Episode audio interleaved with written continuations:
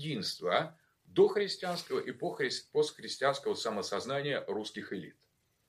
Речь идет вот там именно здесь это редкий случай, когда просто христианское и дохристианское и постхристианское представляют собой единое целое. Это логос Аполлона, где князья воинственные борются с противниками, в данном случае с половцами. И интересно, что автор слова Полка Игоря демонизирует половцев именно исключительно с точки зрения такой аполлонической идеи. Потому что Аполлону всегда надо бороться с тьмой, Поэтому он говорит, все половцы тьма. Если мы смотрим исторически, половина половцев был на нашей стороне, половина русских князей на стороне половцев.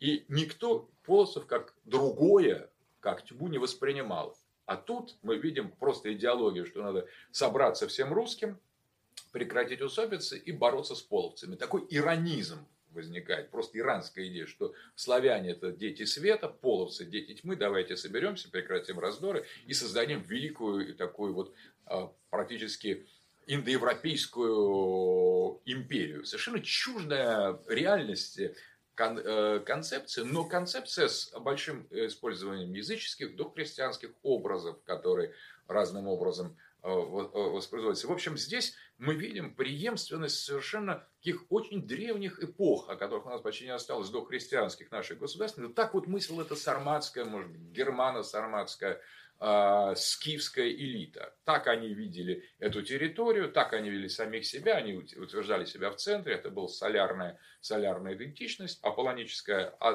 Все остальные, кто был против них, был питоном, то есть таким Пифоном, с которым велась такая кровавая, страшная рубка.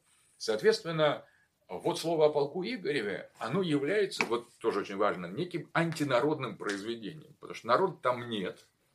Народ это да, даже не упомянут. Это просто воины, которые воюют с другими воинами ради войны, мощи, силы и славы. Все ценности исключительно воинские – а, имена славянские, но в каждом из них легко увидеть либо сарматское, либо а, такое варяжское, а, варяжский корень. Это речь идет принципиально ничем не отличается от эпоса норвежского, скандинавского или германского. Система ценностей идентична Беовульфу, например. То есть, вот когда мы говорим, что Россия евразийская, но совершенно очевидно, что в этот период она евразийской не была ни в коей мере.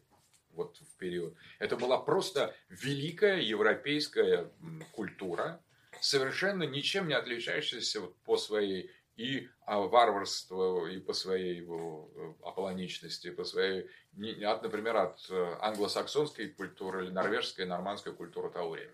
Это воинственные э, индоевропейцы сражались между собой во имя славы для утверждения своих аполлонических ценностей. Э, интересно вообще полное отсутствие христианства, хотя речь идет о уже о периоде там просто, когда уже христианство глубоко укоренилось в слове о полку Игореве. Там вообще ни одного нет упоминания. Но это означает, что эм, элита продолжала жить вот этим индоевропейским ключом. Да, там было мощное, мощное христианское начало, но оно лишь укрепляло этот э, аполлонический дух. Крестьянства здесь нет. И э, когда э, приходят монголы, то монголы вначале мыслятся как вот эта тьма, вот, против которой боролись, но в скором времени э, государство и княжество, опять этот логос, адаптируется к монголам.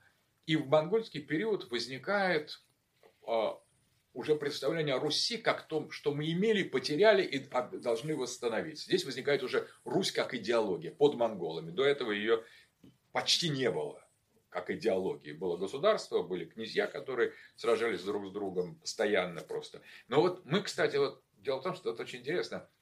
Если мы сейчас посмотрим, мы все-таки народные уже представители народа, мы когда посмотрим на мотивацию борьбы этих князей, описанных героически в повести временных лет и в слове о полком Игоре, в этом образе русском мысли, мы не понимаем, почему надо выкалывать брату глаза для, для того, чтобы княжить там пару лет Черниговым, оттуда быть выброшенным куда-то еще. Мы не видим мотивации, мы не понимаем, что это за поиск славы. Почему, когда подарили кому-то не тот пояс там на Перу, надо обидеться и всех там сжечь просто. Мы не понимаем вот эту агрессию русского, русского раннего периода – богат, ну, богатыри уже немножко народным образом причесаны. А вот там, когда люди за славу, за тщеславие, там на самом деле, форми... тем не менее, это форма такого аполлонического субъекта, который называют княжеским субъектом. И этот княжеский субъект, который живет в этой культуре ранней Руси, этот княжеский субъект совершенно странным, совершенным образом напоминает европейский.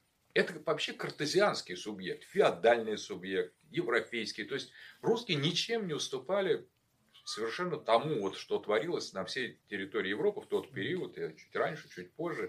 То есть были частью. Этот княжеский субъект, он был рациональным и волевым.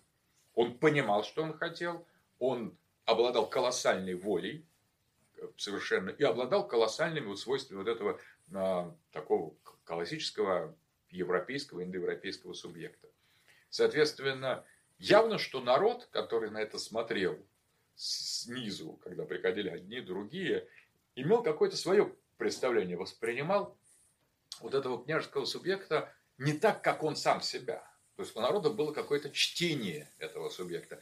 И я делаю такую гипотезу, что народ, русский народ, он, а, с одной стороны, воспринимал образ мысли элиты, с другой стороны, он ее перетолковывал. То есть там была очень интенсивная герменевтика.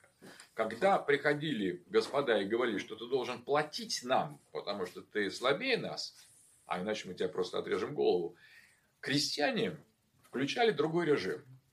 Они не говорили, что это просто, они не воспринимали это как прямой вызов. Сила против слабости. Потому что они были очень сильные. Если бы им в голову пришло, что у них силы отбирают налог, то они могли бы ответить, взять свои топоры и перерубить эту княжескую дружину очень быстро, потому что они так периодически поступали.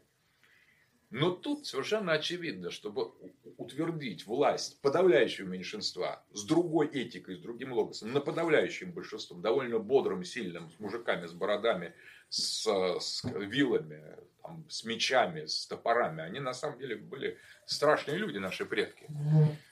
Тут можно было только на каком-то, на основании гносеологической операции. И вот этой гносеологической операции был режим эвфемизма, включенный в русском народе. Потому что он не воспринимал элиту как тех, которые отбирают у него просто э, излишки. Он воспринимал его, вот я думаю, как его могли воспринимать в рамках дионисийской модели? Только как катастрофу и как мертвых. То есть государство это было государство мертвых. То есть мертвые приходили сверху, и они требовали какой-то дани. Если бы они были живые силы у русских вышибающие разверстку и налог, русские бы ответили просто очень быстро восстанием. И опять выгнали бы этих немцев, и опять бы через некоторое время позвали других. И так повторялось так же, как и раньше. Потому что, в принципе, когда русским надоедала власть вот эта элита, они их вышибали. Но для того, чтобы создать государство, русские должны были по-другому отнестись к самому основанию, почему у них отбирают налог, почему они должны его платить. И тут включалась дионисийская тема проклятой части, у Батая прекрасно описанной, потому что на самом деле в крестьянском э, самосознании существует идея, что любой прибыток, для того, чтобы он не произвел фатальных изменений, надо уничтожить. Это называется проклятая часть. Это почему называется лихва, проценты. Проценты при, при э, лишнее, взял лишнего, лихва. Это лихо, это зло на самом деле. То есть слово приращение, корысть – это зло. Если ты что-то получил, ты обязательно должен либо сам это потерять, либо у тебя это отберут еще и больше. Поэтому вот отсюда идея. В дионисийском мире обязательно надо что-то кому-то отдавать. И если это не отдавать сбор, сборщикам налогов, то это надо отдавать мертвым, сжигать, переносить в жертву, уничтожать в ходе брачины, специальных ритуалов крестьянских. Соответственно, как бы вот эти княжеские субъекты аполлонические нашел себе место в народном самосознании в качестве мертвых. Мертвые приехали собирать налоги, им налоги дали, и, и все довольны.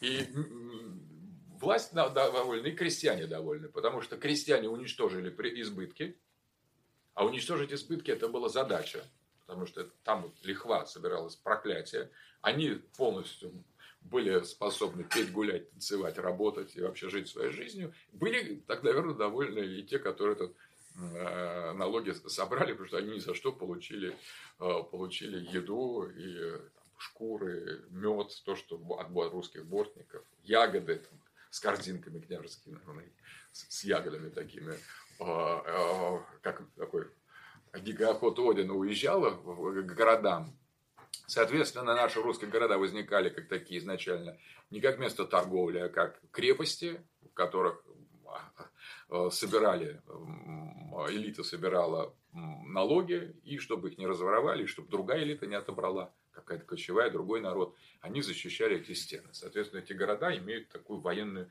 крепостную структуру. И вот таким образом, если, э, да, э, монастыри и церковь была частью этой сакральной иерархии. Она была неразрывно связана, с, в первую очередь, с элитой. Она утверждала сложную интеллектуальную конструкцию. Христианство является предельно сложной религией. И, соответственно, христианство в том виде, в византийском, богословском, каким оно, ну, собственно, и было везде, оно культивировалось среди чистой элиты. Христианство это было религией элиты, но постепенно оно проецировалось на народ. Теперь вопрос в том, как народ воспринимал это христианство, конечно, не так, как элита. Соответственно, можно сразу сказать, что будучи, живя в одной вере, в одной религии с Владимира, мы жили в двух редакциях этой веры. То есть существовало элитарное прочтение, элитное. Вот оно-то как раз не является уникальным. Оно является византийским, греческим, европейским. Там люди знали там, о индивидуальной душе, о сознании, о воле, знали, как ее смирять, знали о божественном Отце, знали об, о важности смерти, потому что смерть это всегда, вот я, я даже описываю, что э, бытие русской элиты – это бытие в смерти и к смерти. А воины, они живут, чтобы умереть и убить, а жрецы, чтобы умереть или плотью умереть при жизни еще, и, а совершать жречество. Жречество – это тоже убийство, это закладывание. Пусть это бескровная жертва, но принесение в жертву. Или себя принесение в жертву. Все, это было чистое бытие к смерти, но это бытие к смерти русской элиты не является уникальным. Потому что таким же бытием к смерти было и бытие и о, о, телос, цель жизни и европейской элиты или византийской элиты. В этом не было эксклюзива. Мы были частью христианского мира в полном смысле слова, как государство и как элита. А вот как русский народ воспринимал христианство, тут мы ничего почти не знаем, но он просто не мог его воспринимать так же, потому что это совсем другая система координации. Соответственно, христианство, проникая в русский народ, приобретало совершенно иные черты. Мы впервые узнали об этом только на, вот, по состоянию, а, ну, более-менее описано, 18-19 века, когда стали собирать на сказки, предания, фольклор русский изучать. А до этого просто только э, было полное упоминание, во что нельзя верить. А вот ну, перечень того, что во что нельзя верить, он поражает. Нельзя было верить в скрип, э, в свист, в чох, в жаль, в боль. То есть какое-то огромное количество непонятных нам сегодня существ или состояний перечислено как то, во что нельзя э, верить. Нельзя было одевать хари, значит, их постоянно одевали. Иметь у, друг, у себя дома медведя. Из этого можно быть, что каждый русский человек имел у себя медведя, а то и не одного. Где жил медведь у русского человека? Мы не знаем. Я думаю, в бане э, значит, или где-нибудь. То есть у, у русских людей было огромное количество чего-то такого вот своего, а что, что запрещалось официально вот, государственному логосом Аполлона, что он его не, не воспринимал как что-то такое ценное, а до этого культом Перуна, поэтому народный бог Велес не вошел в пантеон, Перун, другие воинственные боги вошли солнечные, а, а Велеса не было в пантеоне Владимира. Также вот этой части, народной крестьянской части, не было на, официально и в христианстве. Но она где-то была, потому что эти этот, как бы сказать, запрет верования в мышиный чих, он 19 века там, и, и в 19 веке священники, потому что ходят бабы, верят в что-то, то есть, оказывается, а, как бы русский народ верил во что-то свое внутри христианства, не отвергая, прочитывая христианство так, ну, до последнего момента, вот вообще непонятно, когда он, может, не закончил в это верить, просто, соответственно, можно сказать так, что существовал другой параллельный логос. И вот этот параллельный логос, он а, открывается нам только тогда, когда дворянство в 18, а особенно в 19 веке, то есть представители чисто аполлонического логоса, начинают обращать внимание на, на народ. Когда вот та знаменитая встреча Пушкина с Ариной Родионовной состоялась, когда Пушкин познакомился со своей э, вот этой вот нянькой, которая обнаружил, что то, что она говорит, имеет определенный смысл.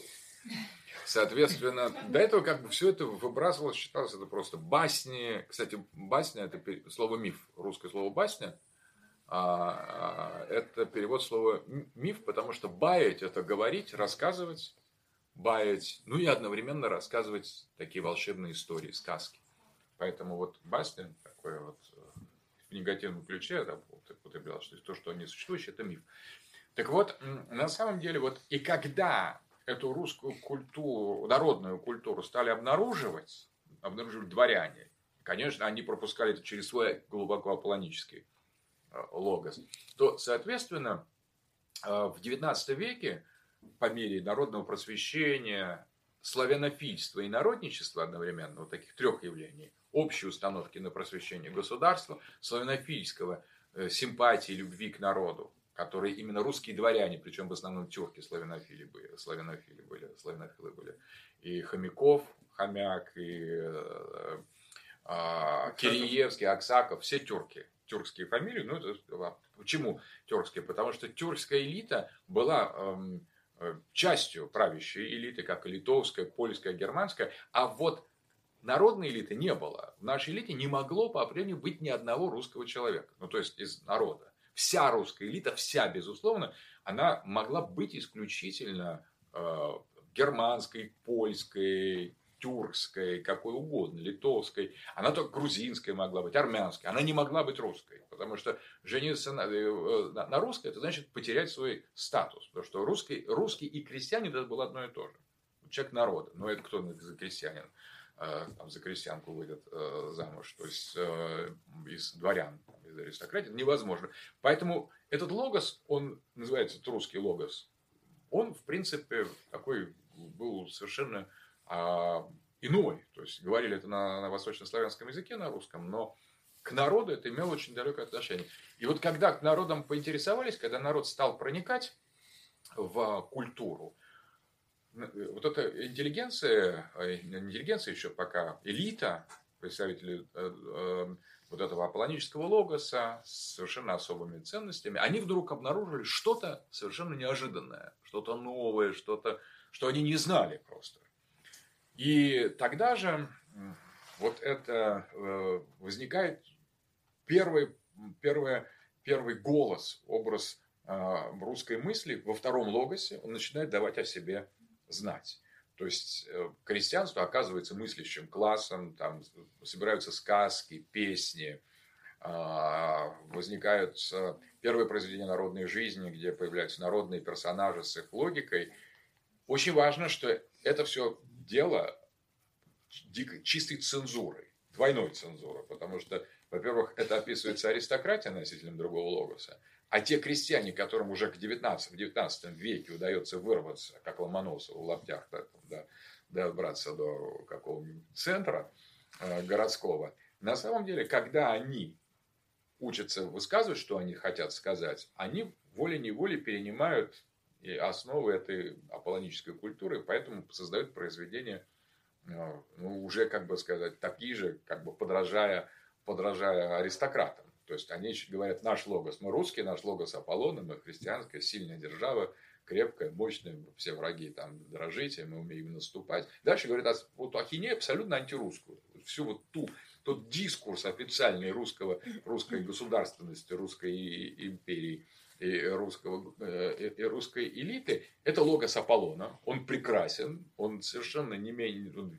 берет и византийство, и германство, и скифство от э, Чингисхан, он берет там, империю, воинственную империю, которая в свою очередь монголам перешла там, от тюрок, а от них, тех, от тех же самых кочевых индоевропейцев. Все это наследники такого туранского индоевропейского начала. Государство это прекрасно впитывает, но народ остается все время за кадром.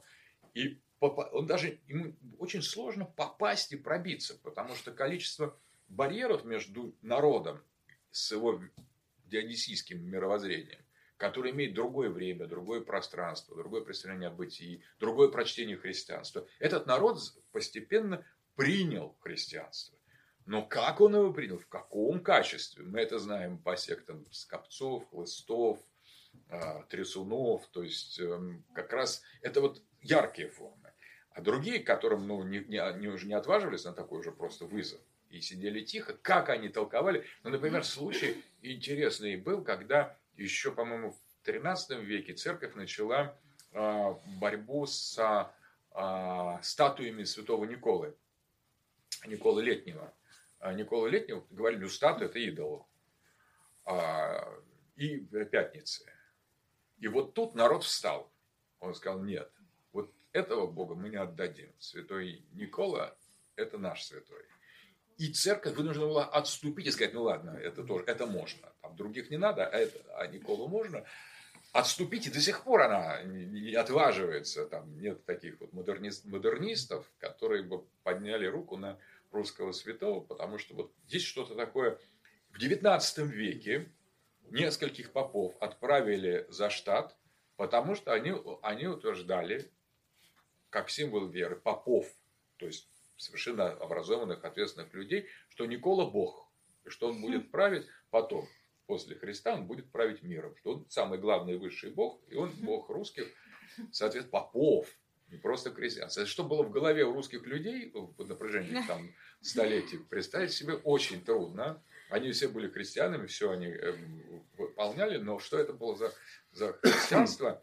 На самом деле Секта – это крайняя форма, это уже болезненная форма. А вот когда такие менее, более спокойные люди, они явно адаптировали христианское учение, логос Аполлона, христианский логос Аполлона, к, вот к своей русской народной традиции. Крайне архаичный а, и, безусловно, совершенно особый, который, я думаю, вот до сих пор мы не знаем, но в XIX век, и наша литература XIX века – она отличается тем, что логос Диониса начинает подниматься.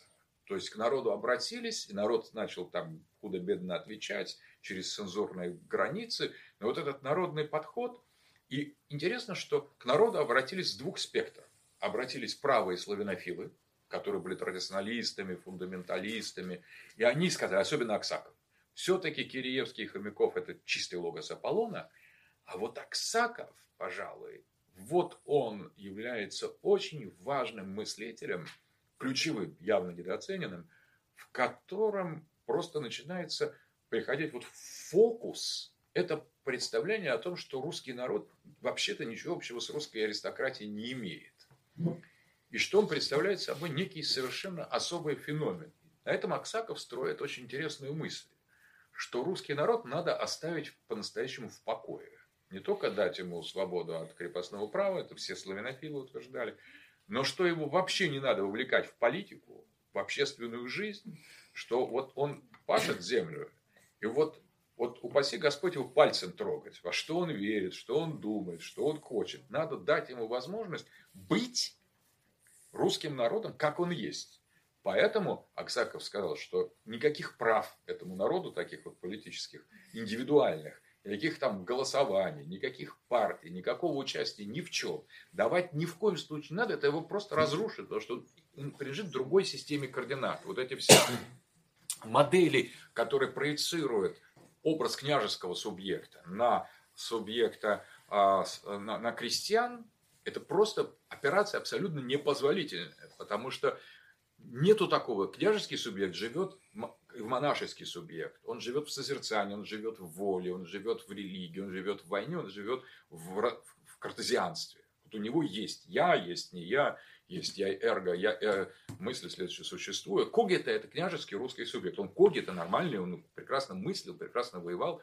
И все у него было практически как у западных. А вот у крестьян, вот там начиналось другое. И там уже вообще ничего э, общего не было с, э, с этой элитой, я определяю цель жизни русского крестьянства как бытие к свадьбе. Что если э, русская элита бытие к смерти, то это бытие к свадьбе. Потому что у русского человека только один раз происходило. Она подготовилось там с огромным количеством операций. И помолвки, и сваты, выкуп, э, э, разные обряды. Потом был такие, такой обряд Девкин вой. Такой, когда а, накануне уже свадьбы, после помолвки, девушка, выдаваемая замуж, она вдруг вела себя совершенно непотребным образом. Она все рушила, иногда рушила иконы, разрывала все подряд и дико визжала. Кричала, она хотела замуж, но кричала, не хочу замуж. И а, а, ей, а, на отца набрасывала, зачем ты, батюшка, меня замуж отдаешь? Там. При этом, интересно, что она очень хотела замуж, но изображала прямо противоположно, это называлось девкин вой. И иногда это, она так впадала в эту роль, не, не желающая, что она убегала из дома, ну там какие-то страшные эксцессы были. Слезами? А? а? Слезами? С, да, с, с, со это был Кукушкин слезки другой ритуал. Это когда девушки собирались накануне женитьбы и описывали, какой кошмар им предстоит. И некоторые просто не выдерживали, топились, просто они все кричали. А, на самом деле там вот бытие к свадьбе, оно занимало все. Причем свадьбу все хотели разрушить. Для того, чтобы поезд доехал свадебный до места, требовалось огромное количество. Во-первых, должен был, был еще помимо священника, который выполнял важную, не главную функцию, важную, важнейшую функцию выполнял колдун, который на свадьбе должен отгонять нечистую силу. Потому что священник слишком высокий, он этого не видит, он в облаках такой. Но в реальности э, есть реальные бесы, которые хотят испортить свадьбу. И вот с ними не священник должен бороться, а колдун, ближе к ним, который сам. Соответственно, если колдун никого-то не отогнал из бесов, его вешали. То есть там была огромная динамика. Очень много историй таких. Соответственно, а, а, каждый обряд, там, э, например, жених должен был молчать, а говорить и нести вот это все должен быть дружка. Если жених открывает рот жениха, могли виска э, как куда-то утопить. То есть к свадьбе относились настолько... Она праздновала длилось очень долго. И фактически, почему такое отношение? Потому что свадьба это было не совсем не, не, не союз одного мужчины и женщины. Это было объединение двух родов, которые пересекались, возникали свояки, возникали родные и свои. То есть семья увеличивала потенциал своей поддержки в, в роду, в семье, закладывались новые совершенно социальные возможности, то есть общество созидалось этой свадьбой.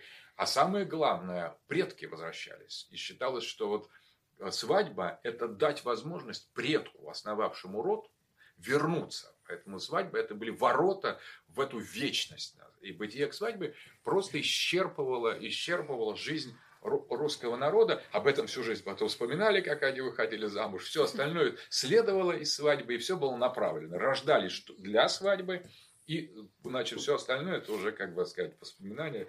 И вторая половина жизни после свадьбы проходила, как вот такое последствие этой свадьбы, которая совершилась, и уже дальше уже никто ничего не пересматривал. Свадьба была одна, а в нее все происходило. То есть, это было мгновение вечности где решались все социальные, психологические, индивидуальные, родовые, мистические, антологические, философские вопросы. Отсюда роль свадебной поэзии в русском фольклоре. Она центральна. На самом деле вся русская поэзия – это развитие сюжетов, э, ну, именно народное. Самые архаические, архаические сюжеты – это свадебная поэзия. Поэтому свадьба была в центре внимания. И вот в русских сказках свадьба имеет фундаментальное значение.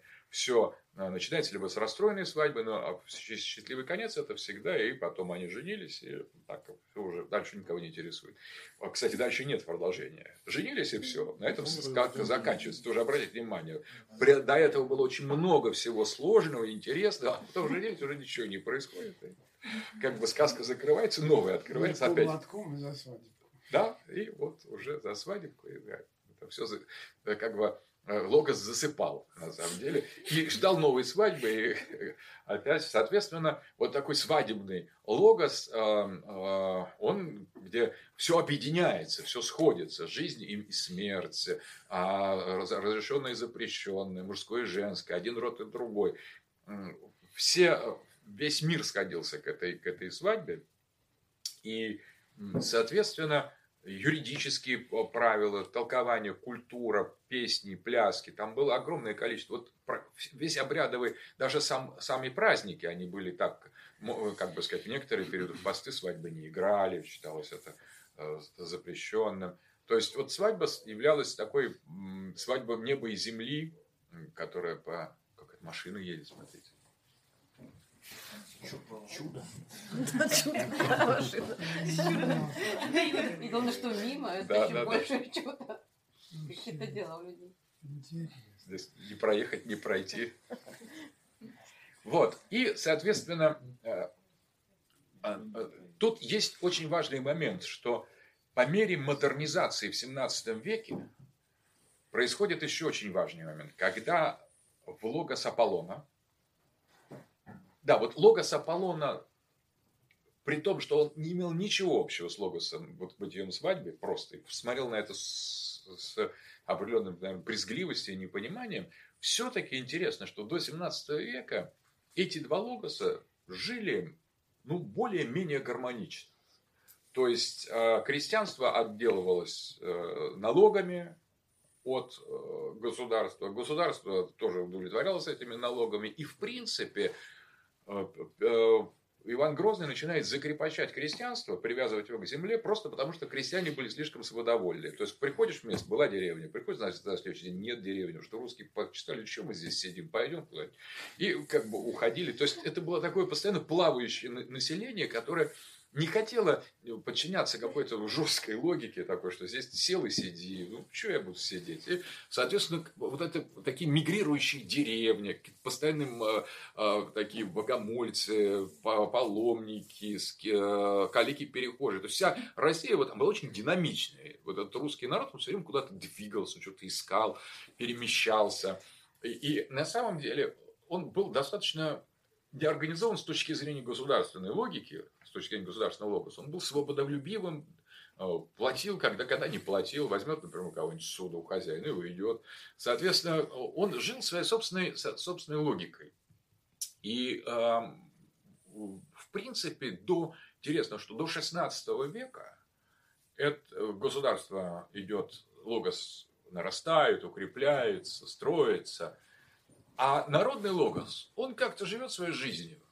И до сих пор считает, что там сборщики налогов это посланцы мертвых, например. Вот на этом как-то находятся, свадьбы играются, земля сеется, там собирается, дети рождаются, скотина там процветает. Ну, не так много, потому что если будет слишком много скотины, то будет какое-то несчастье. Поэтому, когда скотина умирает или падает, или как, тоже как-то теряет, это тоже важно. Это проклятая часть исчезает. Потому что если не, вот, например, использовать медицинское оборудование, например, и всех, всех заболевших лечить, то тогда что-то страшное произойдет, считает Дионисийский Логос. Просто если мы будем всех заболевших лечить, и никто не помрет, но тогда людей будет так много, что они что-то начнут заниматься какими-то страшными вещами. Так и происходит. То есть, вот, а, очень важно это так прореживать периодически, то есть терять что-нибудь. Вот когда, например, что-то сгорит. Вот кажется, ой, катастрофа. Катастрофа, если не сгорит что-то рано. Вот тогда для крестьянского сознания это катастрофа. Один дом построили, другой, третий. Уже пятый год пожаров нет. Мы прокляты, решают крестьяне. И палят сами свое село, и тут куда-нибудь другое место. Говорят, мы с пепелища, там подайте. Да. То есть, вот это очень важная логика баланс, то есть не приобрести, не накопить, не, не сделать ничего необратимого, чтобы все можно было так и так. То есть хочешь так, хочешь так. И все было вот в таком равновесии. Это этика равновесия. Вот там родился, кто-то должен там умереть. Вот болезнь тоже важна. За все, вот отсюда, кстати, вот э, христианское понимание. Благодарим Господа за все. Там зуб выпал, замечательно, благодарим. И это очень русское. Вот это русское и народное, на самом деле. А именно баланс. А вот наоборот, там потерял зуб, надо другому выбить, это государственное такое.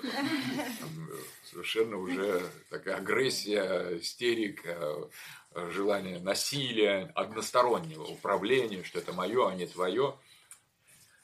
А, что важно, что этот баланс между этими двумя логосами, не могу сказать, что союз, потому что Логос Аполлон не обращал внимания на существование русского народа, не признавал его существование. Нельзя назвать союзом, нельзя назвать гармонией. это можно сказать, что они друг другу, в общем, не мешали и не уничтожали, а жили как-то параллельно. В XVI веке, начина... в XVI при Грозном, начинается некоторое, ну, такое первое наступление государства на более серьезное. Это закрепощение крестьян за определенными э, помещиками, изменение переход от наследственных вотчинных владений к помещическому строю при Грозном. Все во интересах усиления государства. То есть государство начинает наступать на народ. Вот 16 век государство делает серьезный шаг в наступление на народ. Он говорит, стой, куда там, кто-то хочет перейти или спалить свой стой, это нельзя делать нерационально. Сиди здесь. Соответственно, но еще время от времени, Юрий в день, Юрий в день, вот как бы Юрий, Э, Святой Георгий, он позволяет уйти от, э, хотя бы в день, уйти от своих, э, от тех, кому приписали. То есть определенная свобода, которая раньше была полной, крестьян двигаться куда, делать, что они хотят и платить только налоги, эта свобода сохраняется, но уже при, придерживается. То есть один день в году на Седнего Георгия можно уйти вот перед ним, подать заявление, что мы уходим от того Э, с кем, на чьих землях мы сидим. И ищем нового хозяина или уходим там, в Сибирь, освоить новые территории. Таким образом, из полной свободы крестьянство в XVI веке становится, э, теряет эту свободу и начинает вписываться в государство. Как раз э, опричная организация Грозно была попыткой фактически упорядочить еще больше эту систему, перейти от вотчинного феодального такого господства к государственному. И вот черносошенные, да, крестьяне были в основном, конечно, в тот период черносошенные, а не вотчинные. 90% черносошенных, соответственно, они принадлежали якобы, так условно считали, что они принадлежат на э, государству, потому что черносошенные земли принадлежали государству. То есть они были не свободными полностью владельцами этими земель, но по большому счету распоряжались ими довольно самостоятельно. Вотчинные хозяйства составляли бесконечно малый процент, это те крестьяне, которые были зависимыми изначально. Так вот, в XVI веке начинается закрепощение крестьян. И вот ограничивание их перехода Юрьевым днем, а потом, вот самое важное, в 17 веке, уже при Романовых, в начале при Годунове просто говорится, что в этом году, извините, потерпите сложное смутное время, не будет, не будет Юрьева дня, его просто откладывали, что подождите до следующего, в следующем году будет Юрьев день, и при Романовых упразднили полностью. Упразднение Юрьева дня изменяло статус русского народа. То есть логос Диониса оказался пойманным э, у государства. Но что тут происходит? Прям вот параллельно этому, вот, этому процессу. Параллельно происходит модернизация э, русского государства, русской элиты.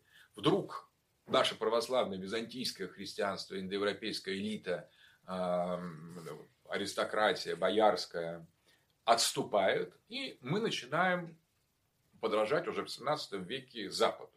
Происходит смена логоса элиты. А Запад к тому периоду находится под логосом Кибелы. Материализм, научная картина мира, современное суверенное государство, все вот такое уже атеизм набирает свои силы. Гоббс, например, христиане государства. Таким образом, интересно, что логос Кибелы входят в наше, в наше общество и не снизу, как бы, не из древней культуры э, трипольской, не вот э, через крестьянство и матриархальные темы, которые были, но были периферийными, а именно сверху вдруг этот аполлонический логос с такой же аполлонической жесткостью говорит, а теперь э, все у нас будет теперь материалистично.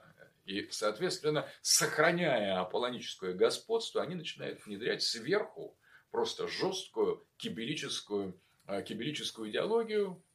И в XVIII веке э, происходит очень серьезная мутация русской государственности. То есть логос Аполлона почти сменяется при, Петре, при Э, Екатерине и при других правителей, вплоть до Павла, почти полностью сменяется на логос Кибелы. Тут же создаются университеты. Университеты – это рассадники кибелического начала.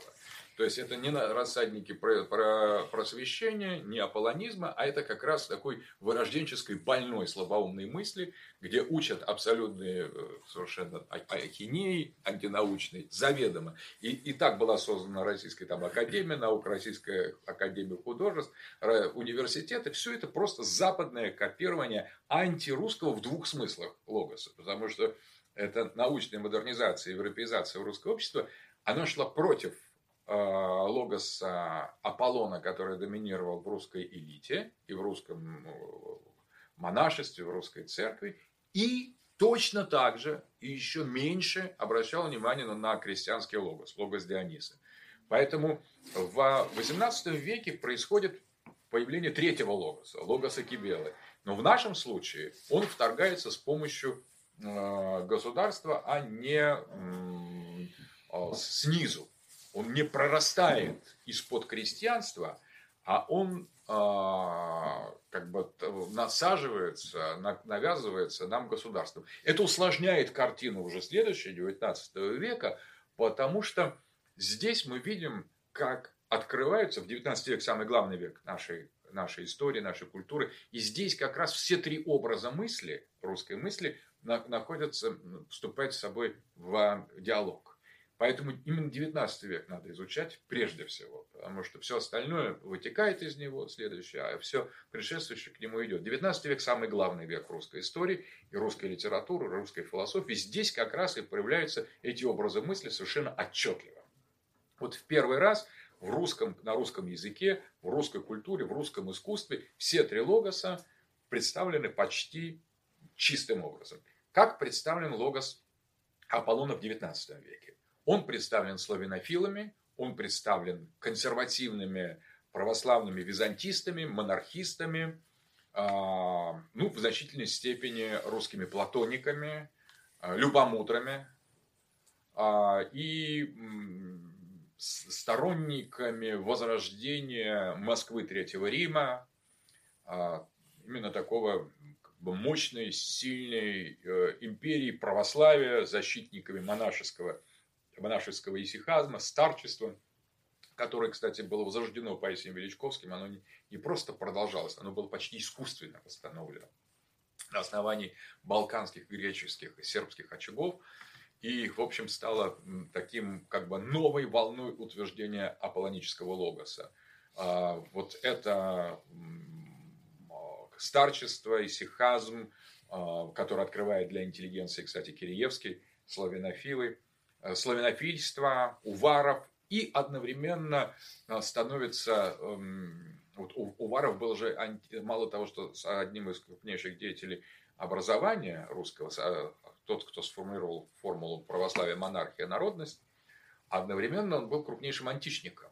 И вот тут как раз происходит восстановление и реставрация в значительной степени античного наследия. Русское запоздавшее возрождение приходится на 19 век тоже – Потому что тут происходит всплеск а, вот этой части греческой аполлонической культуры, которая просто входит во все образовательные программы. И, соответственно, этот аполлонический логос, он находит свою опору в а, таком консервативном, монархическом, а, реставрационном даже начале, а, где через славянофилов идет как утверждение этой аполлонической вертикали, так и первое, через Аксакова особенно, открытие народа, как нового актора. Собственно говоря, тут же, вот, параллельно этому, мы видим появление логоса Диониса. Логос Диониса как культурное явление вступает в русскую жизнь в XIX веке. Здесь появляются первые произведения, а, и многие наиболее ценные для нас вещи, а, ценные и важные, признанные классикой, они как раз складываются на пересечении консервативно восстанавливаемого логоса Аполлона, логоса православного, византийского, христианского, монархического и народного. Вот такое как бы правое народничество славянофильское, а, не случайно Уваров включает понятие народность в эту триаду. Трубецкой писал, что, конечно, это была почти условность, но тем не менее, хоть условность, но уже хорошо. Логос, православие, самодержавие, народность, конечно, акцент там падал на самодержавие и православие. То есть это, в общем-то, аполлоническая формула, но там была и народность. То есть народ все-таки в, эту, в, эту, в этот состав включили. Соответственно, эта народность начинается, а, начинает постепенно наполняться смыслом, содержанием. Появляются люди из народа, появляются аристократы, которые уходят в народ, уходят с головой в народ, соответственно. И а, вот а, огромный... Тут Мельников-Печорский начинает обращать внимание на народные секты, и сектанство, русское народное сектанство, как крайнее выражение дионисийского логоса, становится объектом изучения на горах, в лесах, также э, старообрядческая культура. Кстати, старообрядчество – это особое явление в этом смысле. Это, э, будучи народным, по сути дела, а, э, старообрядцы представляли собой тот тип русского человека, до которого дошла аполлоническая вертикаль официальной христианской идеологии. То есть э, это был народ, но народ, который всерьез воспринял идеалы домостроя, который был абсолютно ненародным. Домострой это была проекция правящей элиты до народа, таким, каким он должен был выглядеть в глазах государства. Сам народ был совершенно другим. Но вот э, старобрядцы – это та часть народа, которая всерьез поверила в то, что элита говорила о нем. То есть, по сути дела, это такой, ну, как бы субъект. В старобрядчестве сформировался княжеский субъект только в народном лице. Отсюда такие вот, с одной стороны, способность к абсолютно самостоятельному принятию решений, воля, это нам нравится, это не нравится, мы осуждаем отступление. Впервые русский, русский народ массовым образом сказал нет государству. Государство сказал, будут реформы, и привык, что там все, что не скажи, принимается. Принимается не потому, что разделяется, потому что не понимается в первую очередь. Ну ладно, там что-то они решают. А вдруг часть русского народа, ставляется, поняли, что им сказали, что там не будет поклонов на Марьино стояние, не будет того, как не, не будет двуперстия. И это не, не, не черта логоса Диониса. Ну, не будет-то, ладно, там, а сами мы и так не особо надо. На самом деле, вот какой ответ был бы на правильного крестьянства. А это уже было крестьянство вот Аваковское, а это уже было практически субъектное, почти такое, в каком смысле, индоевропейское, европейское. Как без двуперстия? Раньше они вообще их никто не спрашивал ничего, просто выполняли. И вдруг они говорят, нет, хотим двуперстия. Да мы вас сожжем, ну жгите тогда. И тут русский народ совершенно обнаруживает аполлонизм внутри. То есть, вот это крестьянство порывается своей э, дионисийскостью. Кстати, старобрядцы не пьют вообще. То есть они и многие беспоповцы, без, безбрачники. Соответственно, вот все дионисийские элементы, они, в общем-то, отставляют. И для них ну, становятся вот такие христианско-аполлонические, почти монашеские принципы доминируют. То есть старобрячество это не совсем народная культура. Это вот такое пересечение, когда верхний логос, логос элиты достиг крестьян. И вот тут они обозлились. На самом деле, они поэтому и злые, как, как, и, как и чиновники. Только они народные, а народ не злой. Что так, что так. И, соответственно, вот поэтому старобрядцы немножко в стороне стоят, но, тем не менее, многие аспекты жизни, и быта, и представлений, легенд до раскольной эпохи, они засохранили и как в, таком, в том же положении, в котором они были. Соответственно, это так, очень было особое направление. И вот Мельников Печорский открывает разные секты, и о хлыстах он пишет, и о, о, о скопцах и о старобрядцах, о разных направлениях. Но скопцы и хлысты более соответствуют дионисийскому русскому народу, ну только такому тоже же э, буквализм здесь тоже зашкаливает, потому что они говорят, ну как вот Христос умер, он не мог умереть, он вечен, а если он вечен, он с нами и Богородица с нами. Вот это Марья Николаевна там, наверное. То есть они не, не настаивают на этом. То есть э, они, ну, это некое наивное восприятие. Но а если для элиты в то время это уже чистая метафора, христианские слова, ну, это такая абстрактная метафора. Для них это уже ни, ничего не значит фактически. Они так делают вид, что они тоже там согласны с этим, они просвещенные. То в народе наоборот. То есть это, у этих ничего не значит, а это слишком прямолинейно. То есть здесь уже никакой дистанции никто не соблюдает, и просто вот танцует, прыгает. Интересно, что э, хлысты молились людям. Они считали, что человек это икона живая. И они вот крестное знамение перед людьми клали. Перед таким же. Говорит, это же человек, Адам, это икона живая. Соответственно, вот эти э, ну, это, все это э, такое чрезмерное, еретическое, но оно отражает вот эту некую народную прямоту, эту народную наивность в понимании христианства. А старобрядцы, они были более именно э, догматические, они вот захватили тот период, который именно церкви, которые, когда он до них дошло наконец-то, что значит христианство, и они вот на это так схватились, что держат до сих пор, ни на что не обращая внимания. Достоевский, он как раз, пожалуй, самый дионисийский из э, таких русских писателей, потому что он открывает уже народ. Его, хотя он пишет в основном об элите, о, о носителе логоса Аполлона, но на самом деле это народный писатель, который видит русское начало по-настоящему народное начало, повсюду он его описывает в его противоречии, отсюда вот его, его экстатичность, его, его а, характеров, такая неясность, э, постоянная, а, постоянная переливы, переход от одного к другому, двойственность, парадоксальность. Достоевский, конечно, самый великий голос а, русского логоса, как народного. В нем, пожалуй, русский народный логос, дионисийский логос – отразился так, как ни, ни в ком.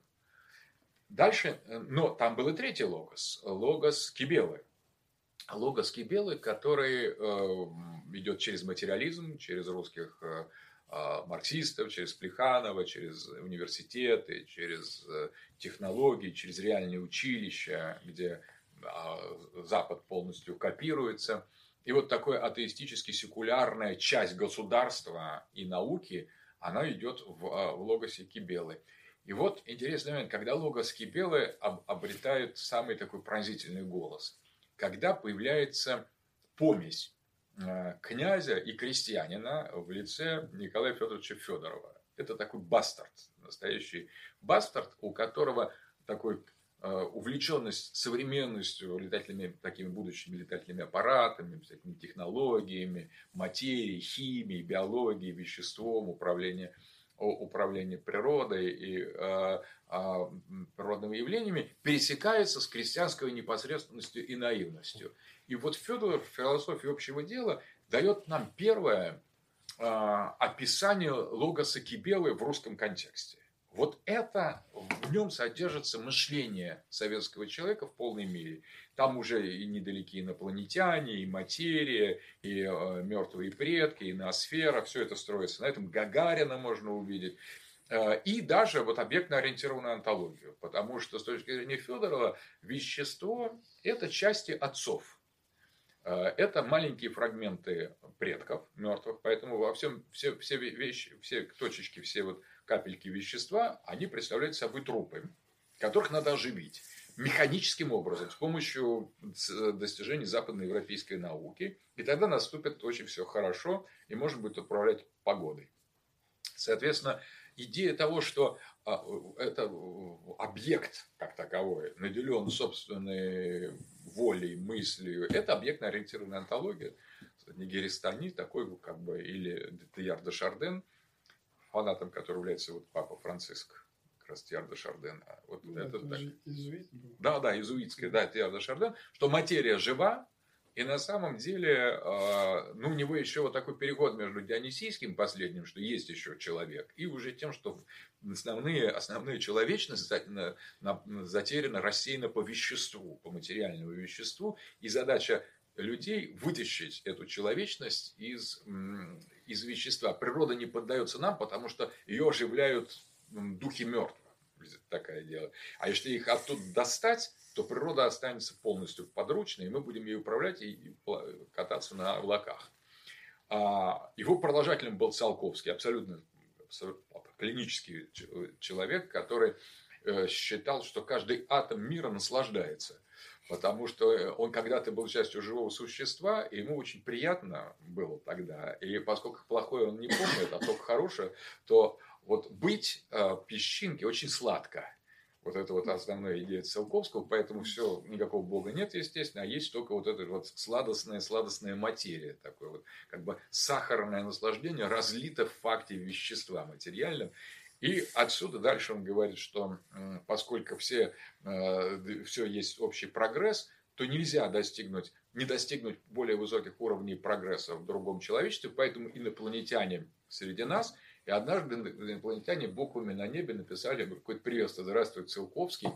А, и он после этого не мог себя прийти. То есть, вот на самом деле, здесь мы уже имеем дело с логосом а, Кибелы, который перешел от рациональной формы государственной к народной. То есть здесь уже такое скопчество, просто индивидуальный такой идиотизм русского народа, крестьянского, естественный, спонтанный, он встречается с этими материалистическими теориями и тут же раскрывается в полной мере. Так логос к 20 веку, э, логос Кибелы получает свое, свой образ, свой образ кибелической мысли. Это русский материализм, это русский космизм, чистое кибелическое мировоззрение, которое готовят советское э, сознание, которое готовит, собственно говоря, образ, советский образ мысли, где э, такие подчеловеческие, под, э, подпашенные, подземные токи, живущие уже совсем давно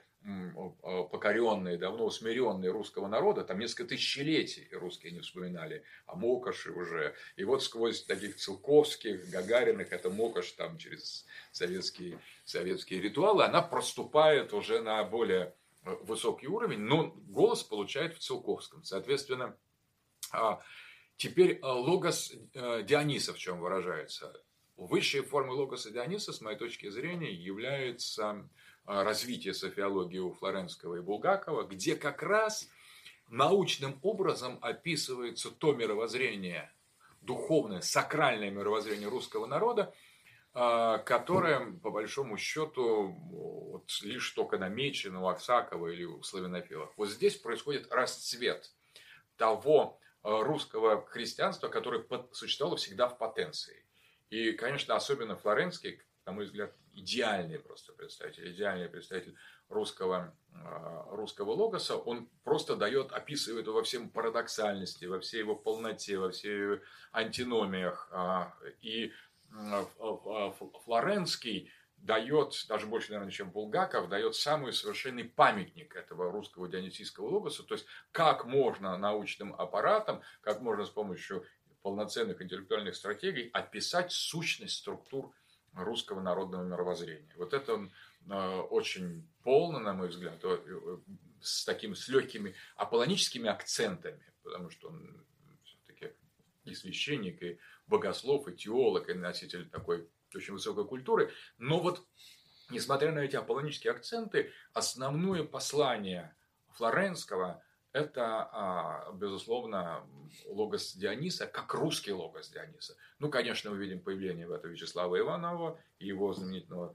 труда «Право дионисийства и дионисийства», где он описывает это в культурной сфере. И вообще Серебряный век, Мережковский, безусловно, Розанов, Розанов между Кибелой и э, дионисийством, такой вот, как бы сказать, здесь, если у Флоренского а, аполлонические а, акценты, то у Розана, у его дионисийстве такая кибелический просто фон такой идет постоянный. Соответственно, весь Серебряный век в принципе поднимает все три этих логоса. То есть там мы видим и, а, и космизм, мы видим и логос Аполлона там меньше всего, потому что все русские увлечены именно вскрытием дионисийства. Этого неизвестно. Вот эта встреча с народом, она продолжается, она приобретает все более уникальные формы. И в целом, конечно, Серебряный век – это памятник русскому дионисийству, именно дионисийству. Вот это народность, когда и люди из народа уже смогли осознать себя достаточно полноценно и понять свое отличие, а, и научились пользоваться инструментом этой барской, двояринской культуры, для чтобы высказать, что они хотят, и одновременно а, их поняли и глубоко изучили представители дворянства. И этот феномен разночинчества, разночинства, он является той средой, где русский дионисизм концентрируется. Русский логос Диониса и разночинство – это практически одно и то же. Потому что это разночинство, оно в целом, феномен русской интеллигенции, русского, русского разночинства, это как раз там могли быть разночинцами по духу князья и могли быть бывшие крепостные крестьяне. То есть здесь уже разночинство само по себе. И вот пик разночинства – это Серебряный век. Это такой вот акме. Мы, здесь все, все, все тематики, все тенденции, все акценты разночинство достигает своей кульминации. Среди русского вот, э, Серебряного века, конечно, были представители аполлонического, но очень редкого духа. Это Гумилев. Вот Гумилев – это носитель аполлонического логоса в Серебряном веке. Чисто аполлонического, почти, это княжеский субъект, это дух, это совершенно дух перед лицом, герой перед лицом рока в чистом виде, а раскаленная, ясная, такая же жизнь, такая же поэзия, такая же смерть. Вот все представляет собой такого настоящего героя. И, и фактически государство – это Гумилев в тот период. Потому что все остальное государство уже настолько проедено коррупцией, проедено Западом, проедено материализмом, скепсисом, а, а, экономикой, а, такой атеистически секулярными заботами, что на самом деле государственный, из государства государственный локос к концу романовского периода исчезает. Государство уже не способно воспроизводить определенную культ, культуру, оно не носитель нет никакой идеи, и рушится оно, потому что оно потеряло смысл на самом деле можно говорить там интриги, да, все интриги, враги. Ну, смысла больше в государстве не было, а государственного логоса не было в государстве. Последним его носителем был Гумилев. И с Гумилевым заканчивается эпоха, ну, по крайней мере, на одной части русского общества э, логоса Аполлона. Логос Аполлона вспыхивает в эмиграции, особенно в РПЦЗ. Антоний Храповицкий вдруг внезапно после такого паралича церковного христианского сознания э, вдруг утверждает, что монархия является религиозным институтом, единственным легитимным, это никто не считал. Никто не, не говорил, либо это поддакивали. И вдруг вот он это резко утверждает.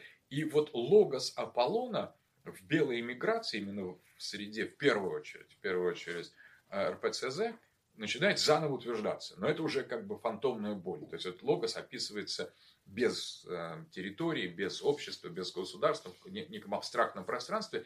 И тем не менее, там же, в, там же в эмиграции происходит новое понимание систематизации и исихазма, и Керн пишет блестящую, блестящую работу о Паламе, и дальше уже э, Антоний Блюм, митрополит, и Сафроний Сахаров. То есть в, в русской иммиграции логос Аполлона, вне уже на, в изгнании за пределом России, он приобретает в 20 веке самые пронзительные яркие черты. А потом этот логос Аполлона, русского государства, русской церкви, русского официального самосоздания, он возвращается к нам в 90-е. Ну, остается абсолютно непрочитанным. То есть вот нам э, э, судьбоносным образом логос Аполлона, через который не потерялся, а наоборот достиг своего расцвета и оформления в консервативных слоях эмиграции, через Ильина, через ну, до, до него Тихомиров обобщил этот логос Аполлона, вот еще очень важный автор, который форму русской мысли в чисто аполлоническом ключе. Все это вернулось в, 19, в 90-е годы к нам, но осталось таким непрочитанным никем. То есть все, мы имеем все, но мы не понимаем ключ. Это, тем не менее, вот логос Аполлона очень важно, что он исчез в Советском Союзе, сохранился э, в эмиграции. Когда в эмиграции он уже стал исчезать, он вернулся к нам в виде произведений, текстов каких-то. И сейчас вот возвращается последний. Сейчас переведено уже, опубликовано, напечатано и переиздано многократно почти все. А вот э, сложнее происходит с Серебряным веком. Значит, аполлоническая часть его заканчивается с расстрелом Гумилева уже. И э, советская большевистская революция представляет собой окончательный захват нападения Логоса Кибелы в самых диких формах.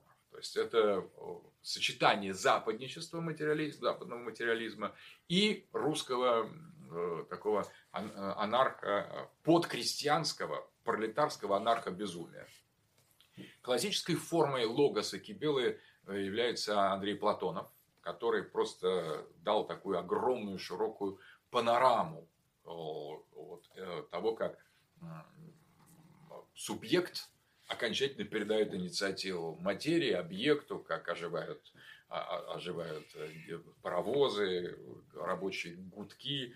И, соответственно, э, тоже в э, общей философии общих дел, он последователь Федорова, Андрей Платонов. Вот в Платонове который принадлежит уже не, даже не столько к, Серебряному веку, сколько, сколько к пролетарской культуре, частично в Маяковском, тоже вот его грохот, труп, его материальные такие, материальные бертона, э, Гастев такой э, поэт. Здесь логос Кибелы просто прорывается открыто, и первое десятилетие пролетарской культуры фактически представляет собой триумф логоса Кибелы, который очень жестко подавляет оба других логоса. Очень важно, что этот логос Кибела, конечно, направлен против логоса Аполлона. Отсюда никакой церкви, церкви с, с, землей, государство, элита уничтожается, носители последние логоса дворянского просто вырезаются под корень.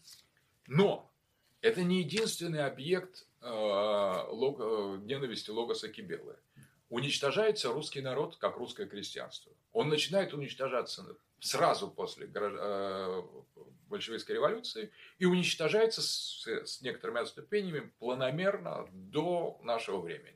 В наше время он продолжает быть жертвой. То есть логос Диониса объявляется в 17 году официально запрещенным на том же самом основании, что и логос Кибелы. Крестьянство не включено в революционный класс, только отребие крестьянское включено, там какие-то совсем такие, а, как вот у, у Платонова действует медведь пролетарий, он там кузнец и участвует в ликвидации э, э, ликвидацию кулаков. Мы вот из, из пустыни ездили, из Сони, с Дашей слушали э, аудиокниги Платонова, как раз вот в котловане он один из главных героев. То есть уже подчеловеческие сущности входят в пролетарский, в пролетарский а, а, ансамбль, и, соответственно, крестьянство подлежит тотальному уничтожению. Советская власть – это не только антигосударственная, антидворянская, но антикрестьянская власть. И с этой позиции, с ненависти к крестьянству, советская власть не сходит до конца.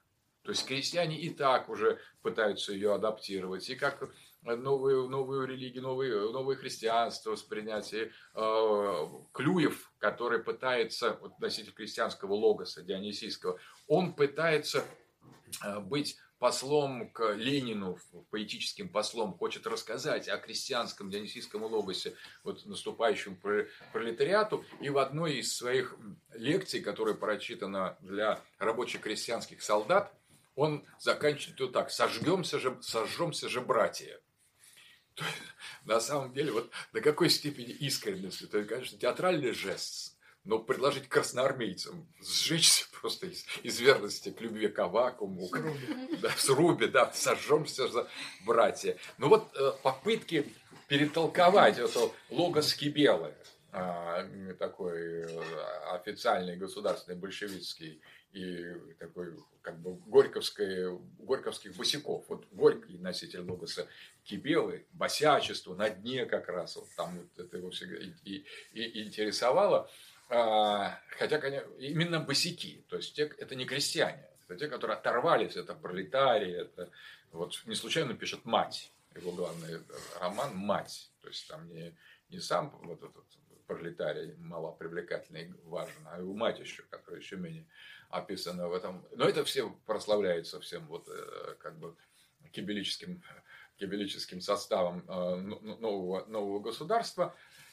И, собственно, образы выражения в нашей России, на, в главной России, если не считать иммиграцию частью России, торжествует логос Кибелы. Логос Диониса только пытался восторжествовать, он только подходил к тому, чтобы раскрыться в Серебряном веке. И к 17 году он достиг некой, э, ну, фактически своей полной готовности. Вот следующим шагом, если брать логос Кибела как логос народа или, или движение э, его к его освобождению, то 17 год в нем должны победить были славянофилы или союз черносотенцев с эсерами, например. Когда черносотенцы консервативно-православную ценности, эсеры народ, анархию, такой вот.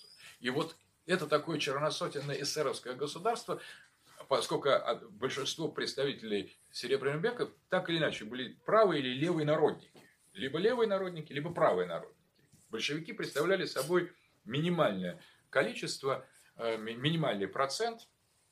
Я думаю, не более пяти тысяч, потому что э, их после революции, когда сталинский был призыв, э, старых членов партии было не более пяти тысяч. Соответственно, ну, даже если их было там 10, и половина из них погибла в гражданской войне, ну, все равно где-то, ну, может быть, 10 тысяч. Представляете, это при полутора миллионах эсерах, там, при сотнях тысяч черносотенцев. Э, то есть, они не представляли никого. Носители логоса Кибела представляли вот материалистический Запад с его взглядами и каких-то и босиков таких на дне, жителей пьесы Горького. И все. Вот этот мусор микроскопический, он умудрился захватить и подчинить себе оба логоса, которые в одном случае, в общем, в огромном русском дворянстве, в русском крестьянстве преобладал все равно, несмотря ни на что, а другой поднимался как вообще массовый, массовый расцвет народа. То есть у нас должен быть другой 20 век, иными словами.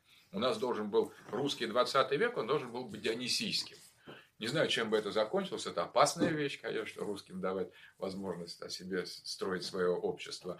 Не, не, не, нельзя сказать, что это советом было обречено на победу, скорее даже наоборот, но на самом деле, вот факт остается фактом, что этой возможности мы были лишены. И образ русской мысли в 17 году, если не брать эмиграцию, был поменен на общеобязательный кибелизм. Мы все должны были верить в материю, в обезьян, в атомы, в Демокрита. Ни Платона, ни Аристотеля все это считалось таким как бы э, наивным невежеством, арбалдагильским строем. И, соответственно, это материалистическое логос Кибелы просто захватил и затормозил все. Я советскую культуру, советскую философию в своей книге не рассматриваю, потому что это не культура, и не русская, и не логос, и, как бы сказать, гораздо... Э, просто все это можно спокойно выбросить помойное ведро, потому что о Кибеле мы можем узнать гораздо лучше там у Николенда или объектно-ориентированных антологов, или там, в книгах по сатанизму. Ничего нового советская культура там, к такому классическому сатанизму не добавляет, на самом деле, или к э, Демокриту. Поэтому это не образ русской мысли. Вот что это такое. Советская – это не образ русской мысли. Люди откровенно бредили. Но в последний период советского строя появляется очень интересное явление в русской культуре. Вдруг ужас происходящего осознается в полной мере. И это происходит в лице русского писателя Юрия Витальевича Мамлеева.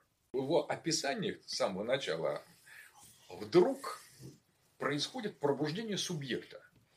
И русские начинают мыслить.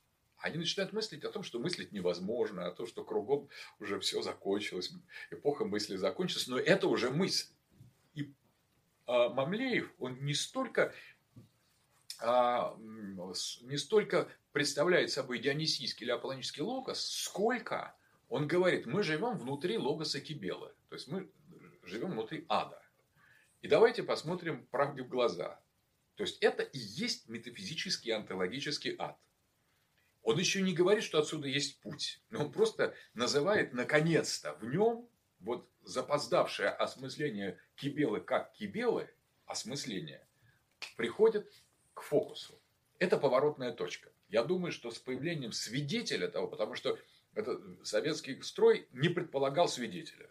Он должен быть, вот так и идет, и идет, там строятся новые какие-то заводы, там распространяются, распространяются квартиры в хрущевских или брежневских домах. И это само по себе и составляет содержание мира. То есть полный триумф материалистического рока, некого движения к а, такому неопределенному будущему, во имя будущего, когда субъект и объект полностью совпадут по Лукачу. Вот в этом направлении все двигается. И, собственно говоря, это довольно э, хорошо и полно резонирует с Федоровым, с его философией общего дела – только без, а, ну, без таких, без эм, христианских метафор, что ли, без языка воскрешения, воскресения, там, какие-то еще формул. Такой секуляризированный Федоров становится такой идеологией. И вдруг Мамлеев это замечает. И он замечает, и тогда в культуре как бы открывается некое окно. И становится понятным и, и Гумилев, и христианство, и сакральность, и Э, Аполлон. И в это окно, которое открыто Мамлееву, входят Головин, Джемаль, а, который фактически реставрирует утраченные именно изнутри очень важно. Вот это невозможно было сделать из, на, из русской миграции. Там все делалось, но там делалось уже как бы как фантомная боль. Там описывали логос, который, от, от которого отделились. А изнутри это важно. Вот э, с ними, вот с нами закончился советский конец э, э, Логоса Кибелы в полном смысле в таком советском варианте, потому что Логос Кибела заметили, а его торжество, оно основывается на том, что его никто не замечает, что его, его все живут в нем, но никого нету, то есть все, все есть, но не, не, при этом никого нет. И когда его никто не замечает, нет свидетеля, он может быть тем, кем он есть. Тотальным, абсолютным, своими обезьянами, институтами, университетами, там, технологическими проекциями, со строительством.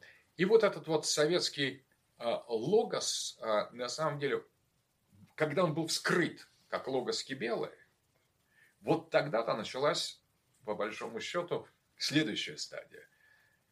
И, в принципе, к концу советского периода сложился уникальный шанс, когда логос Кибелы стал дрожать и стал просто разлагаться, когда его заметили, его стали по-разному, как бы по-разному описывать, тут же возникает период христианское, 80-е э, годы, некий христианский подъем, то есть христиане приходят в себя, что это, где мы живем. Открывается э, западная, э, западная а, эмигрантская литература становится доступным. То есть возникает некоторое серебряный век, начинают читать поэтов серебряного века. Вот в 80-е годы создается очень уникальные возможности, когда э, Логос Кибел уже замечается с одного, с другого, с третьего, его недостаточность, его натяжки, его произвольность. С разных сторон э, его э, изнутри, вот что важно, не только изме, изнутри нашего общества начинают видеть. Появляется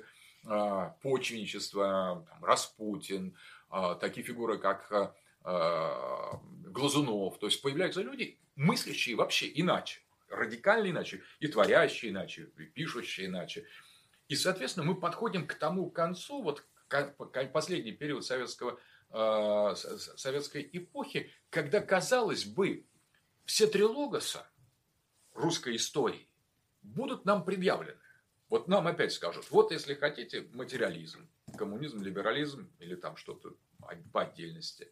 Вот монархизм с обществом память, с христианским возрождением, общество э, Игнатия Бринчанинова, там, наше возрождение духовное, православное. А вот огромное, вот вам воссозданный Серебряный век, вот вам Южинский переулок, вот вам культура Диониса, вот вам пожалуйста, читайте Розанова, читайте Гумилева, читайте э, вот все а то а, Зеленск, Зелинского с его русским возрождением, смотрите э, балеты Дягилева, изучайте. То есть мы, по сути дела, конец доминации Логоса Кибелы открывал нам чисто теоретическую возможность все образы русской мысли предъявить и сделать из них некий, ну, по крайней мере, пожить с этими тремя логосами. То есть вот сказать, вот, вот есть один, есть Федоров, советская власть, есть там, есть образ мысли, русский образ мысли аполлонический. Он представлен был тем, в первую очередь, объемом монархической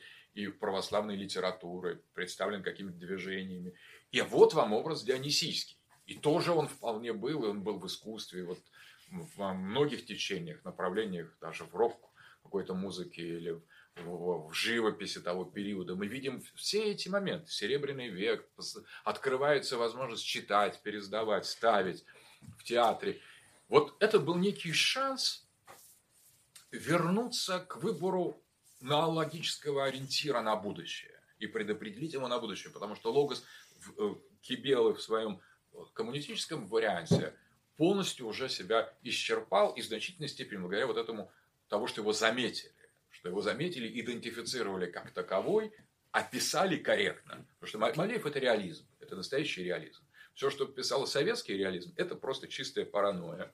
Это бред. А настоящий мамлеевский бред и совпадал с той реальностью. Он был ему изономичен, то есть это был, он был ему гомологичен. Вот мамлеевские а, чудовищные образы, они и были правдой такого позднесоветского периода с точки зрения их духовного видения. Он не хотел этого, он даже не столько и против этого был, он с ужасом описывал. Его главный ставин находился в ужасе. И он не то, что был против, он просто в ужасе, и все. Даже был э, нем.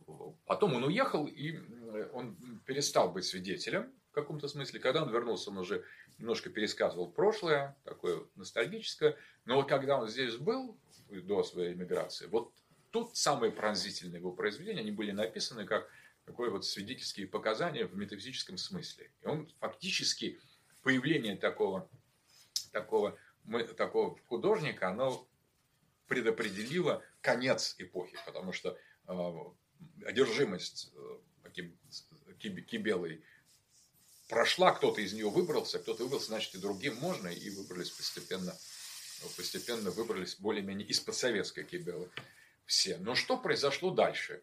А вот дальше происходит очень странная вещь.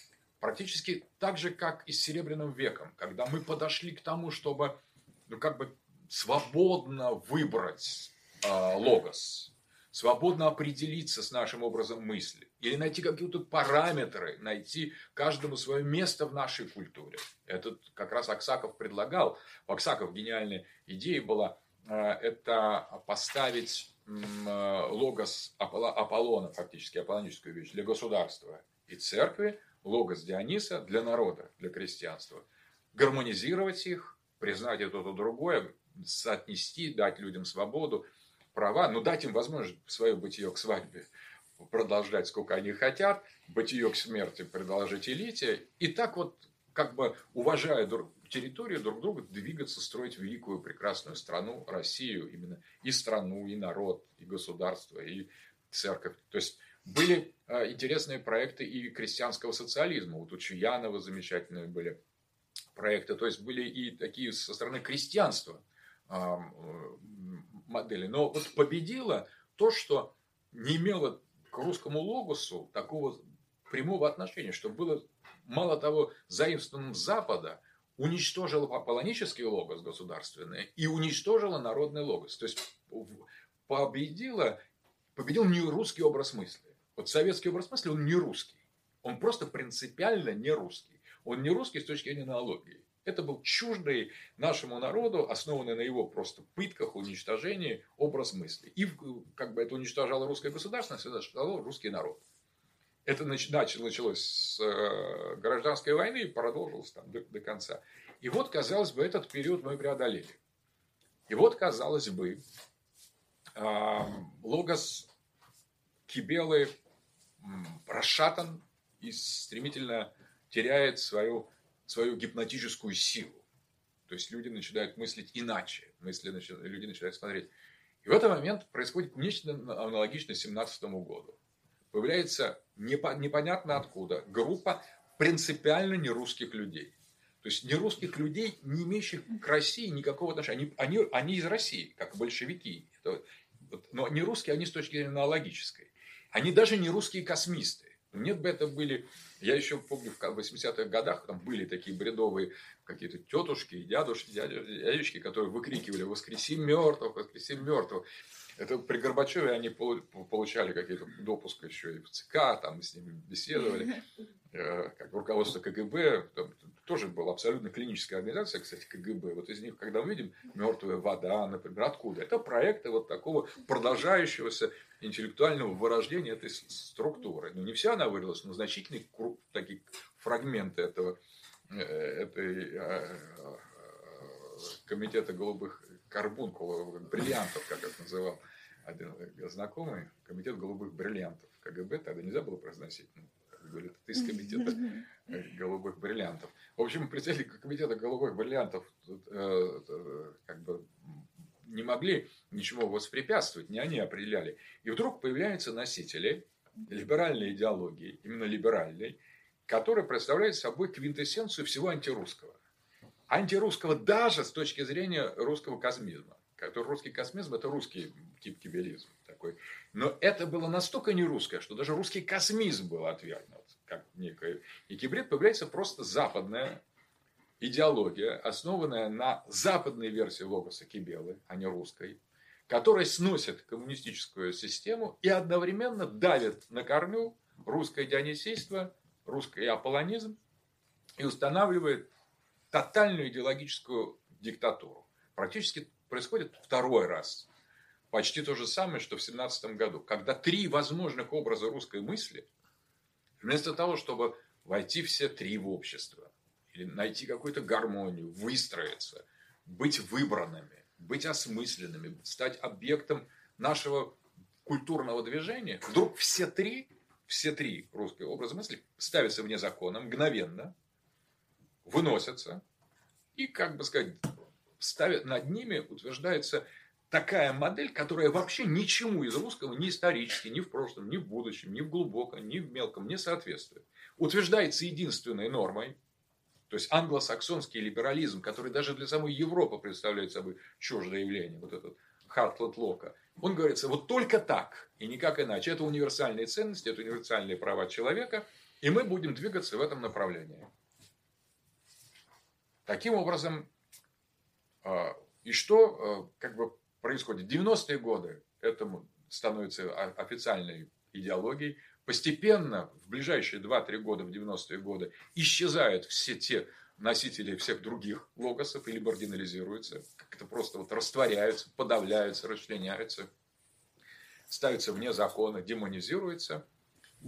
И вот до конца 90-х фактически это, это либеральная парадигма, которая не имеет отношения к русскому образу мысли ни в каком логосу, ни, ни, ни, ни, ни, ни, ни, ни, никак вообще к нему не относится, оно замыкает и захватывает все русское население. Весь, русско, весь русский народ и русское государство снова оказывается в плену какой-то абсолютной фикции. Вот фикция настолько, ну это просто вот как индейцы продают Манхэттен за консервную банку, так русские в 91 году второй раз, уже без репрессий, без уничтожения, без гражданской войны, просто так, а, широко открытыми глазами, широко закрытыми глазами, они просто отдают все. Мы отдали все.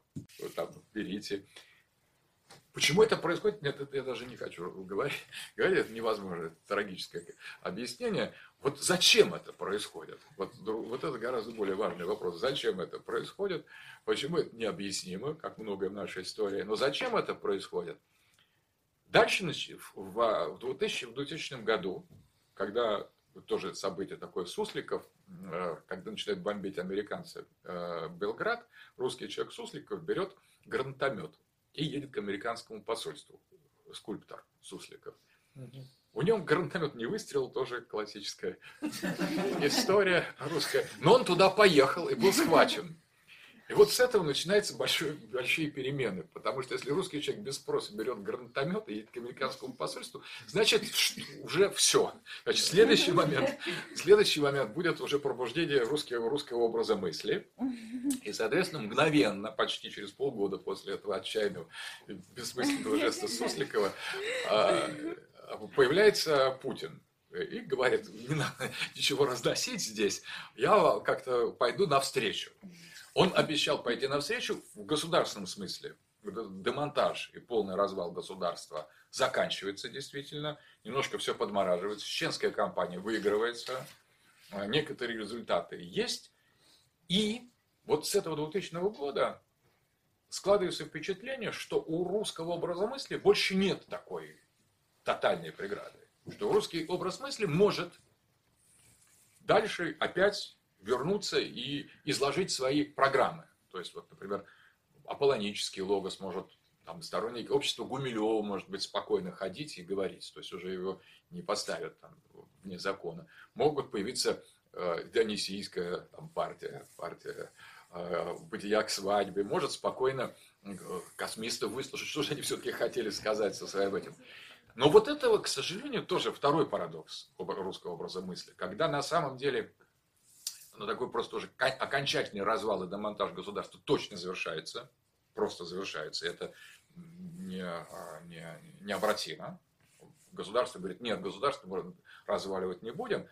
А как же с образом русской мысли? А вот тут при этом говорится, но, чтобы мы не разваливали государство, вот условием не развала дальнейшего государства является, что вы забудьте про образ русской мысли. Просто забудьте. Пока, значит, забудем и все, договорились. Вам о, чеченская кампания, Сирия, Крым будет ваш. Но мысль будет неизвестно чья, мысли вообще не будет. Никакого образа, ни мысли просто не будет. Это условие сделки. Мы подумали, что так не бывает, и подумали, что это просто такая вот ну, хитрость определенная против либералов, что вначале сейчас приберем все, а потом начнем по-русски мыслить. Оказывается, это был всерьез. То есть это было некий, мы подписали, тоже никто не спрашивал, но мы как-то согласились с таким соглашением, что будет э, как бы не мысль русская будет, но мысли нет. То есть вот что-то русское, там Крым, например, русский будет, там база в, Тарту, в Тартусе будет, а, а мысли нет. Это было тоже условие какого-то очень тонкого соглашения, которое наша история, наш историал, наша культура подписала с вот этим нынешним периодом. И а, вот на этом, собственно, заканчивается мой русский логос. И а, если отвечать на вопрос, зачем а, все это, то, а, конечно, Затем, что, во-первых, мы спросили, задались этим вопросом. Этот вопрос стал для нас чем-то живым и свежим. А во-вторых, я думаю, что долго ли можно держать отсутствие русского образа мысли, вот как бы обменивая его на Крым наш, на то, что если вы помыслите, вы развалите государство. Ну, приблизительно так наши нынешние элиты говорят, что если стоит вам, друзья, помыслить хоть в одном из этих направлений, государству конец. Просто вы с этим не справлялись и не справитесь, и давайте без этого как-нибудь, э, как, как есть уж, на самом деле. Вот приблизительно, что нам предлагается. То есть мы обмениваем наличие просто существующей каркаса такого, но тело есть, ну, а душе не, не заикайтесь, потому что это как бы, как только задумаетесь, все пойдет. И с, и с этим как бы согласились основные институты, отвечающие формально за мысль, за религию, за философию, то есть застыли, как вкопанные. То есть вот сейчас в России мысль застыла как вкопанная. Ничего нету, и одновременно при этом все наследие аполлонического консерватизма православно-монархического есть все наследие Серебряного века есть. Все труды славянофилов изданы.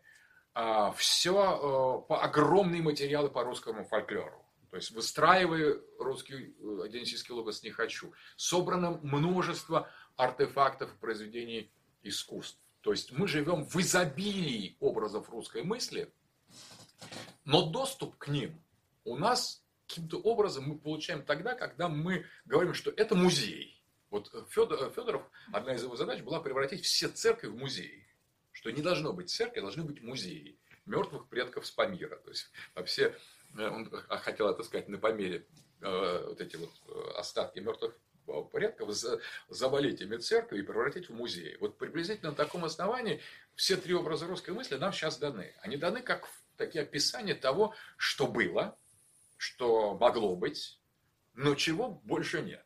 То есть мысль, вот эти три образа аполлонической, э, дионисийской и даже русской кибелы, они представлены в качестве такой ретроспективы, ретроспекции. А вот в настоящем, как бы попытка активировать один из них, или каждый из них, или как-то вообще вот двигаться в этом направлении – говорить о необходимости помещения образа русской мысли в сферу культуры, науки, образования или даже какой-то общественной деятельности, вот все это по непонятным таким, по негласным соображениям тоже блокируется. Блокируется почти полицейским образом. То есть вот э, русский образ мысли сегодня находится при том, что, собственно, Россия не находится под запретом, а вот русский образ мысли до сих пор находится под жесточайшим формальным запретом. Соответственно, это уникальное положение, на мой взгляд.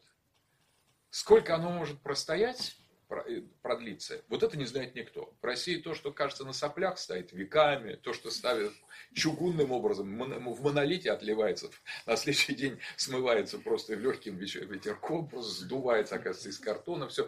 То есть мы трудно очень определить такую устойчивость нынешней ситуации вот этого компромисса, где как бы нам власть говорит, что соглашайтесь с нами, и тогда будет Крым ваш, на самом деле. Но зато все остальное будет не ваше. Да и Крым, то есть, как бы ваш. Он наш. Когда они говорят Крым наш, они имеют в виду себя, а не нас. То есть, вот те, кто им распоряжается. Как только там он присоединился к нам, тут же Борис Моисеев туда с гастролями отправился. Там еще и такой мусор пошел, как казино. То есть он наш в этом смысле. Наш. То есть, а, соответственно, наш, но не ваш. То есть они хотят нам сказать. Соответственно, символически мы, тем не менее, понимаем эту, эту, эту игру. И э, вот здесь на этом останавливается, собственно, Наамахия, потому что мы описали таким образом в Наамахии все. Разные культуры, разные цивилизации, баланс логосов. В русском трехтомнике мы разобрали разные возможности этого логоса. Мы нашли, как они выражались. Там в Наамахе, в этом томе, я подробно описываю, как вот этот княжеский субъект в летописях описан, в, в разных документах, как монашеская практика является основой и путем к обоснованию этого высшего субъекта именно через созерцание, потому что на, на грани с апофатическим видением и концентрируется человек как таковой мыслящий, существующий, наличествующий бытие. Вот это подробно все описывается, как э, логос Диониса в XIX веке проникает в культуру, как в 20 веке готовится вот пришествие русского, русского народа, русского Диониса, и как оно не получается, как вторая уже более бледная и вялая попытка 80-е годы тоже заканчивается катастрофой. Но если мы все это вместе посмотрим, то и в России, и в целом не все так а, плохо. Потому что на самом деле это даже неплохо. Просто так. Но вот нам важно, вот поэтому на Махе это какое-то свидетельствование на новом этапе, где мы находимся, кто мы, что вокруг нас, как обстоят дела в других смежных с нами культурах, а, какие какие э, логосы, где доминируют и какие между ними баланс, какие отношения в совершенно других обществах. А, и, соответственно, это почти объективная картина. Картина такая, которая позволяет нам включиться в, э, ну, как бы в историческое, э, в историческое бытие. То есть, вот, благодаря Намахе мы получаем не какой-то заведомо готовый рецепт или программу, что делать, ничего подобного. Там не написано, что делать, или объяснений, почему так произошло. Там тоже нет никаких объяснений. Но карта, я считаю, что карта э, цивилизации и карта русской культуры, русской истории в целом, вот такая предварительная карта, она сделана. А вот дальше по этим картам можно двигаться, как по любой карте, в, самой, в любом направлении. Можно из Москвы в Петербург, из Петербурга в Москву, куда угодно. То есть вот карта есть, и карта дает такие некоторые ориентиры а, и избавляет от очень многих э, неверных перспектив, потому что если мы имеем дело и с наблюдением местности, и с картой, можем сравнить что-то, можем поправить карту, можем понять, что, например, а, как, как какой-то э, пейзаж создает иллюзию близости или дальности того или иного предмета. Вот это, на самом деле, на Амахе это такое именно чистая карта, карта, карта культуры, карта цивилизации, в том числе русской цивилизации – и я бы сказал, что я старался держаться некой нейтралитета по отношению к Логосу.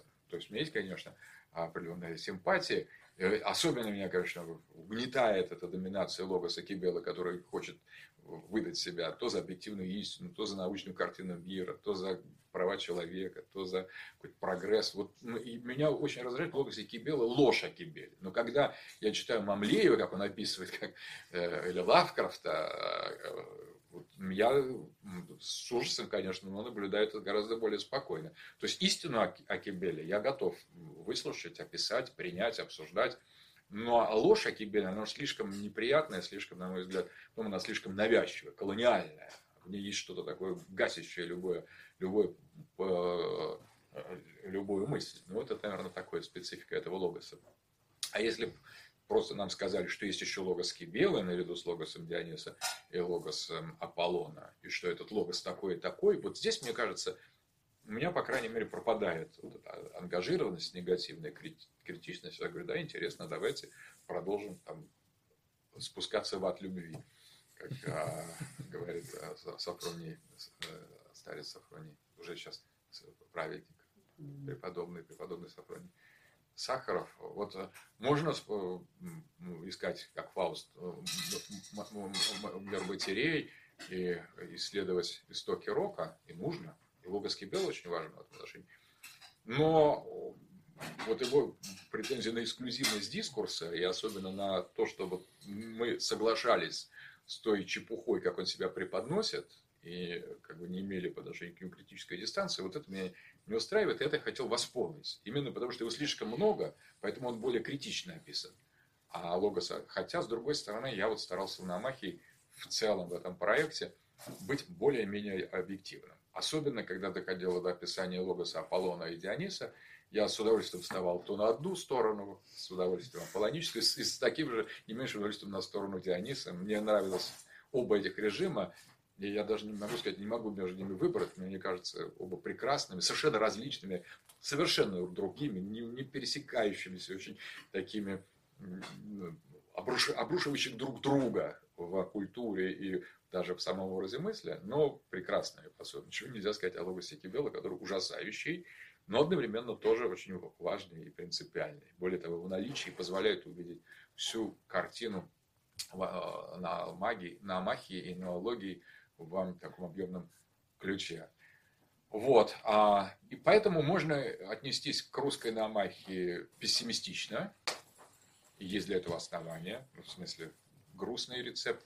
А можно вполне стоически или даже оптимистично. Что теперь у нас это есть трилогия, можно ее расширять, можно ее развивать, можно ее воплощать, можно чем как-то жить с этим и иметь карту. По крайней мере, если уж совсем не вот выйти за пределы такого чувства констатации, то можно сказать, что признание существования трех логосов в русской культуре будет величайшей нашей победой. Если мы скажем, есть три русских логоса, и русская мысль выражена так, исторически, и мы можем сегодня найти тот способ мысли, который нам ближе, продолжать его, руководствоваться им. Если мы это скажем, вот это будет самое огромное, самое героическое, на мой взгляд, э, действие по применению на Амахе, самый важный акт на Амахе, потому что на, на Амахе это процесс, и важная битва. Я не знаю, даже будет ли это победа, но если мы признаем эти три логоса, если мы их возьмем на вооружение, все три, если мы научимся их определять, если мы научимся их не смешивать между собой, если мы научимся с ними как бы работать, а, пусть даже ретроспективно, а еще лучше, и перспективно, творчески, можно считать, что мы вступили в очень важное сражение, и если мы это сделаем ответственно, продуманно, с Божьей помощью, у нас все основания в это сражение выиграть. Благодарю. Спасибо.